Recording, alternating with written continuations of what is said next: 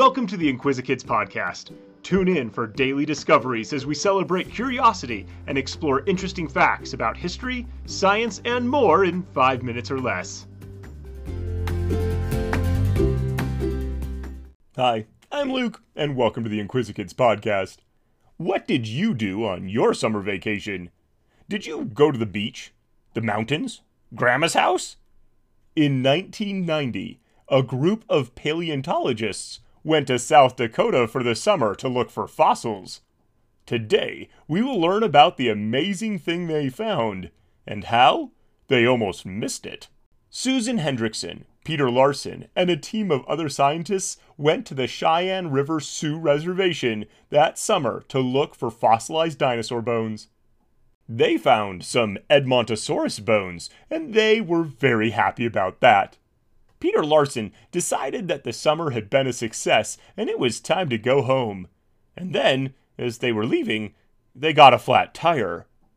Part of the team went to town to fix the tire, and Susan stayed behind to spend the day looking for bones. She was certain there were more bones in the area. That same day, while she was exploring a cattle ranch on the reservation, Susan actually spotted some bones near the base of a cliff. Then she realized there were bones sticking out from the side of the cliff. Peter Larson identified them as the bones from a Tyrannosaurus rex. Needless to say, the team did not head home that day. They stayed, and it took six people 17 days to extract all the bones from that hillside. They couldn't believe what they dug up. Not only was this find T Rex bones, this was the most complete T Rex skeleton that anyone has ever found. They named this T Rex Sue after Susan Hendrickson, who was the first to spot the fossils. They didn't know if Sue was male or female, but they had to name it something. Its scientific name is FMNHPR 2081. But you can't call a dinosaur that. Sue's skeleton is over 90% complete. Most of the time that people find dinosaur bones, they find one bone here and one bone there, or a few bones, or a lot of shattered pieces. It takes a lot of work to place fossilized bones back together. Sue was nearly a complete skeleton. The team found over 200 bones altogether. Sue's bones are dated to 67 million years ago. The skeleton is over 40 feet long, one of the longest Tyrannosauruses ever found. It has the most complete T Rex tail ever found and the longest tooth. Sue still has most of its teeth, and some of them are 12 inches long. And it was so well preserved it gave scientists a lot of information about how Sue lived and how it died. We know that Sue suffered many injuries during its life, which is not unusual for a carnivore. Its right arm has a damaged tendon, and its right shoulder is scarred.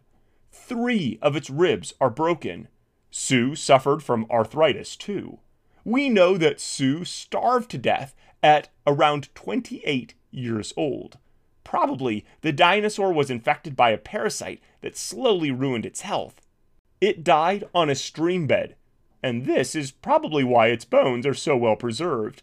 If it was covered with mud soon after death and pushed by some rushing water, all the bones would have ended up clumped together under the mud the way they were found, instead of being scattered by scavengers. Sue is so important because it serves as a map for the other 30 T Rex skeletons that have been found. It's like trying to do a jigsaw puzzle and suddenly having the picture to look at. Some of the things that looked random make more sense once you can see how they are supposed to go together. We can tell by the large olfactory nodes in the skull that the T Rex must have had an excellent sense of smell. Sue's skull is over five feet long and very heavy, it's so heavy that it can't be displayed with this skeleton. So a life size cast was made. It looks just like the original skull, but it's made of a much lighter material. The missing parts of the skeleton have been filled in so that the dinosaur is complete.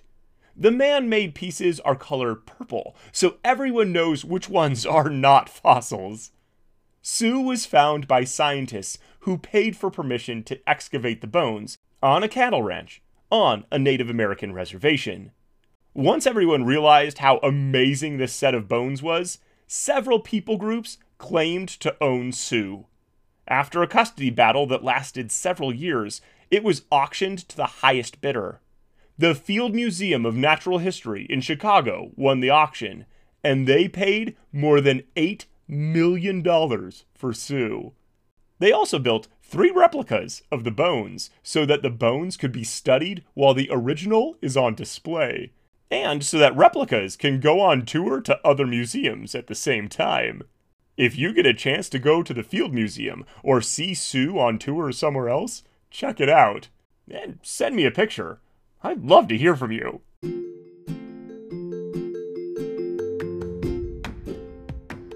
Thanks for tuning in to the Inquisikids podcast. If you want to see the sources we used for this episode or send us some listener mail, you can find links in the episode description.